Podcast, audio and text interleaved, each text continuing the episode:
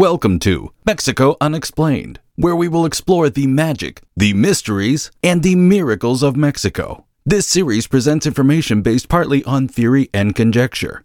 The podcaster's purpose is to suggest some possible explanation, but not necessarily the only ones to the subjects we will examine. Here is your host, Robert Bitto. Welcome, and muy bienvenidos to episode number 252 of Mexico Unexplained, where we examine the magic, the mysteries, and the miracles of Mexico. I'm your host, Robert Bitto. The state of Zacatecas is located in north central Mexico and borders eight other states. The Spanish first arrived in the area in the early 1530s and found it rich in natural resources, the state is home to beautiful mountains, stunning colonial architecture, and many legends. Here are four. Number one, the Black Monolith of Death. In colonial times, two friends, Misael Galan and Hildardo Higinio, explored the mountains of what is now Zacatecas with the sole objective of getting rich. Misael and Hildardo spent a lot of time in the great open spaces of this new land, enduring all kinds of inclement weather and deprivation, getting to know the mountains, which were rumored to hide treasures that would make them wealthy. Finally, after many months of searching, Misael and Hildardo found a strange cave that housed a black, shiny, cubic shaped stone inside. Both friends assumed that the item was of great value, although they could not tell what it was or who might have fashioned its sleek and straight cut surfaces. With great work, they removed it from the ground and set out to haul it back to town. They intended to break it into several pieces and sell it off. The news that the boys had finally found something of incredible value in the mountains had somehow reached the town. The neighbors prepared to receive them with a party, but the days passed and there was no sign of them. Worried, the neighbors prepared to go in search of the pair. They were found at the entrance of the mysterious cavern, dead, with signs of having been attacked with a knife. They all wondered amidst astonishment what that scene meant. Had the friends made a suicide pact? Had they killed each other blinded by greed? Had they been attacked by bandits? But if so, why would the criminals abandon the valuable black monolith? There was no simple explanation to the mystery, so the villagers loaded the bodies of the boys onto a cart along with the strange stone and returned to town. Days after the burial, a man, a well known local merchant, who had been in custody of the stone, murdered his wife and then killed himself.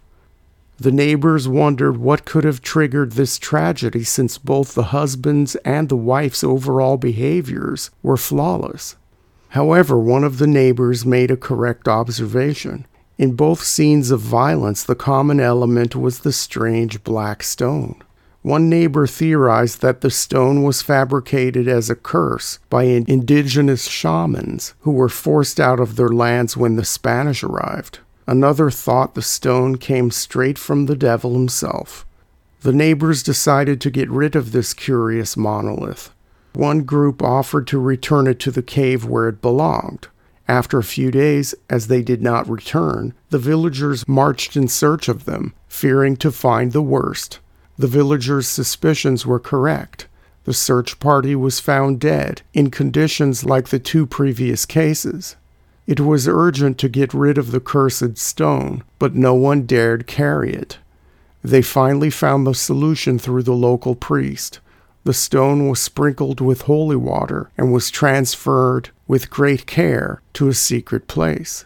One rumor says that it can still be seen from a distance, embedded in a wall of the Zacatecas Cathedral, not far from a small brass bell that sounds mysteriously if someone gets too close. Number two, the last confession. Father Martin Esqueda was a classic village priest. As the parish priest of the Church of Santo Domingo in Zacatecas, he spent his days preaching the gospel to his faithful congregation without any incident. It was the custom of the inhabitants to visit him at any time of the day and night. Piously asking for a confession for a man or woman on their deathbed. But in the year 1850, an event would change everything he knew up to that moment. Late at night, an old woman came to his door requesting a final confession for a relative of hers who most likely would not have survived the dawn. Father Martin agreed without question, because for him it was completely normal to make that kind of confession at home, no matter what time of the day. He collected his conventional religious instruments, the Bible, a rosary, and his characteristic stole to be draped over his shoulders, as is the custom. Together with the old woman, he began the journey on foot to the vicinity of the Plaza de Toros. Behind the plaza, there was a group of very old houses that had been deteriorated by the passage of time. She opened one of these houses for him until she reached a very small room where a man was resting, clearly weak and ill. At the same moment that the father entered the small room, the old woman turned around, and without saying a single word, she left. Father Martin practiced his usual confession ritual without any irregularity. He returned home and thus ended his night. The next day, the father noticed that something very important was missing. He had forgotten his stole in that old house. He decided to send two volunteers from his church to retrieve it, but both returned unsuccessfully to the padre. No one in the sick house opened the door for them. Father Martin decided to go by himself to retrieve the prized stole, but like the people he sent, he did not receive any response from within the house. From a window of a neighboring building, the owner of the dilapidated houses noticed the insistent father knocking on the door. He approached the humble priest and was surprised. Many years had passed since the last time one of those houses was inhabited. The owner decided to open the door to the priest, and the setting was not the same as Father Martin had remembered the night before. However, amidst the dust, creeping bugs, and cobwebs, the stole lay hanging on the wooden stake where Father Martin had forgotten it. Shocked by this strange event, the priest could not even offer the Eucharist that day, he was so stunned. Later that night, Father Martin fell ill and died after a few years. He was never the same since that last confession. Number three, the ghostly Father and the sacred hosts. In the southern mountainous part of the state of Zacatecas, in the small town of El Tuitan, the locals rejoiced. They finally had a new chapel built where Mass could be celebrated. The year was 1900. The closest priest was in the nearby town of Jalpa. The father would officiate the first Mass that began at 6 in the morning, so that meant the priest was ready to leave Jalpa by 4 o'clock. December 12th was a special day, as the residents of El Tuitan were overjoyed that they would celebrate the day dedicated to the Virgin of Guadalupe with a real priest for the very first time. The last hour of the priest's journey to the remote town was very difficult, as the mountain trails were steep. In addition to being weighed down by his holy vestments, the padre was also carrying what Catholics call a ciborium, a lidded chalice shaped vessel containing the Eucharist for Holy Communion.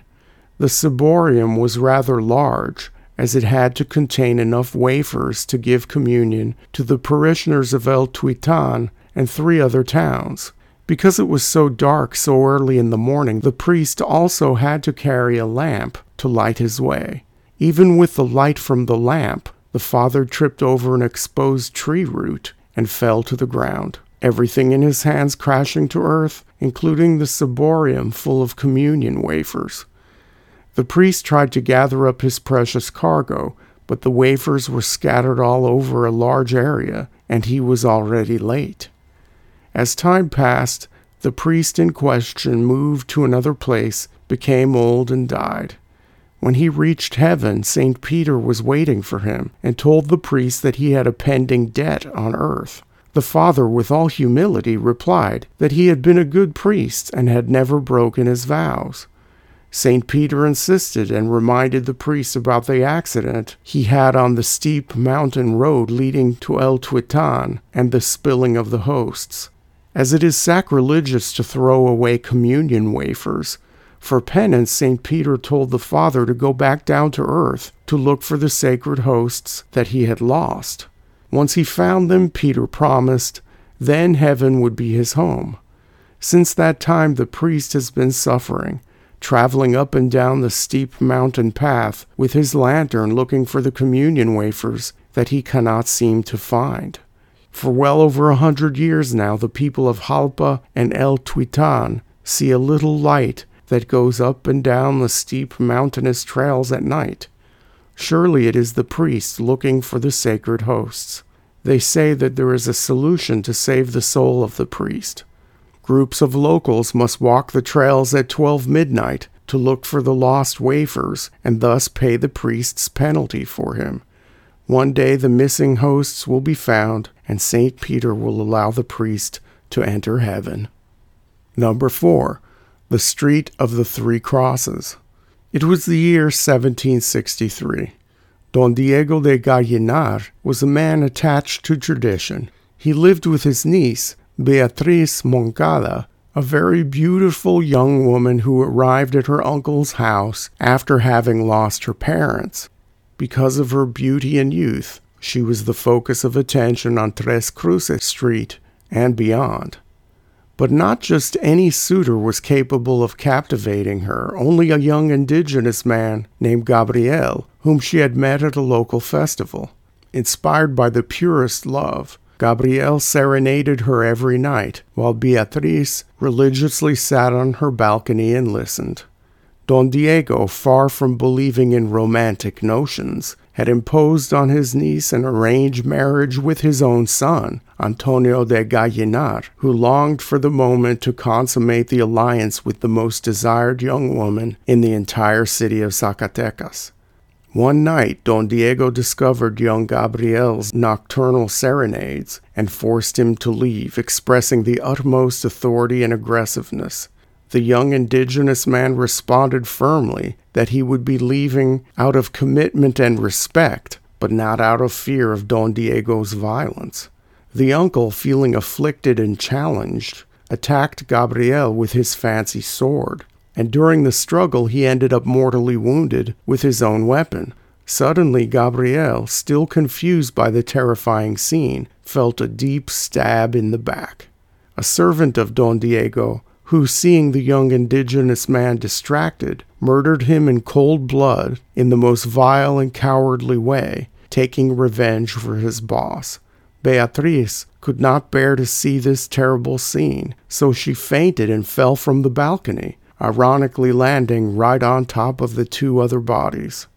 The impact of the fall took her life instantly, and this is how Calle de las Tres Cruces or Street of the Three Crosses, got its name.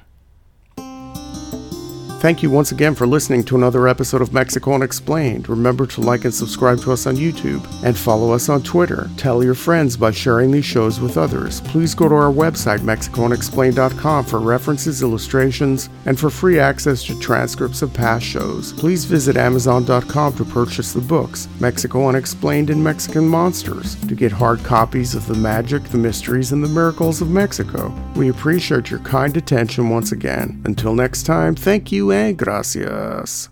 Thank you for listening to another episode of Mexico Unexplained with host Robert Bitto. For show summary, relevant links, and commentary, please check out our website at mexicounexplained.com. Like us on Facebook and be a part of the conversation. Adios and hasta la vista.